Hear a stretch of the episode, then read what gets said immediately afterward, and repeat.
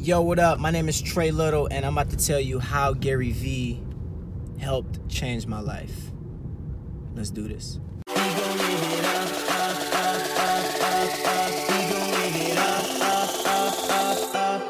up in the clouds.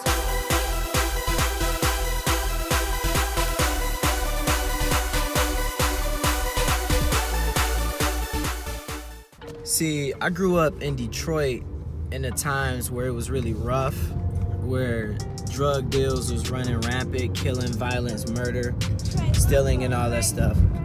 And I mean, Detroit is like phenomenal now. There's a ton of millionaires and a lot of wealthy people here, a lot of hipsters and stuff like that. But when I was growing up here, it wasn't really like this.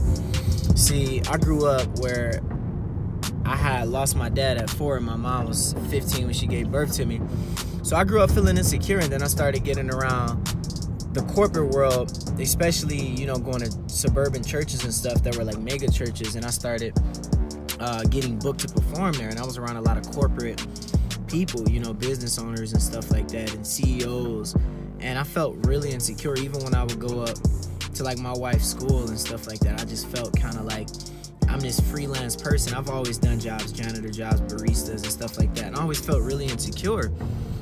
But then after following Gary Vee, he showed me that it really is a lot of value to being an underdog, to working hard, to making sacrifices, and accepting who you are. Even if people don't believe in your dreams right now, it's not about that. Because I used to always want to live for people acceptance and feel like I was just as good as the person with the degree.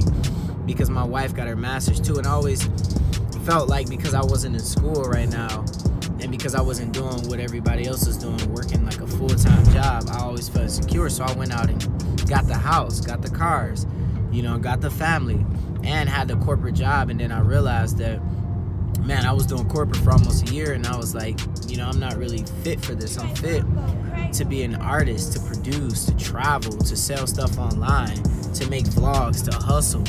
And I've always been doing this even since I've been on the street but I just felt like it was an underdog thing. I used to hustle on the street, and now I use that same thing right now, and now I'm seeing it pay off because of my sacrifices. You know, I've been making, you know, a thousand dollars here, a couple hundred dollars here, a thousand here, and it's really paying off. It's a very slow grind, but like Gary Vee has helped me esteem myself to know that it's okay, to know that because I'm young, this is normal, and I don't have to be what society is telling me to be. So thank you, Gary Vee, for everything that you have taught me.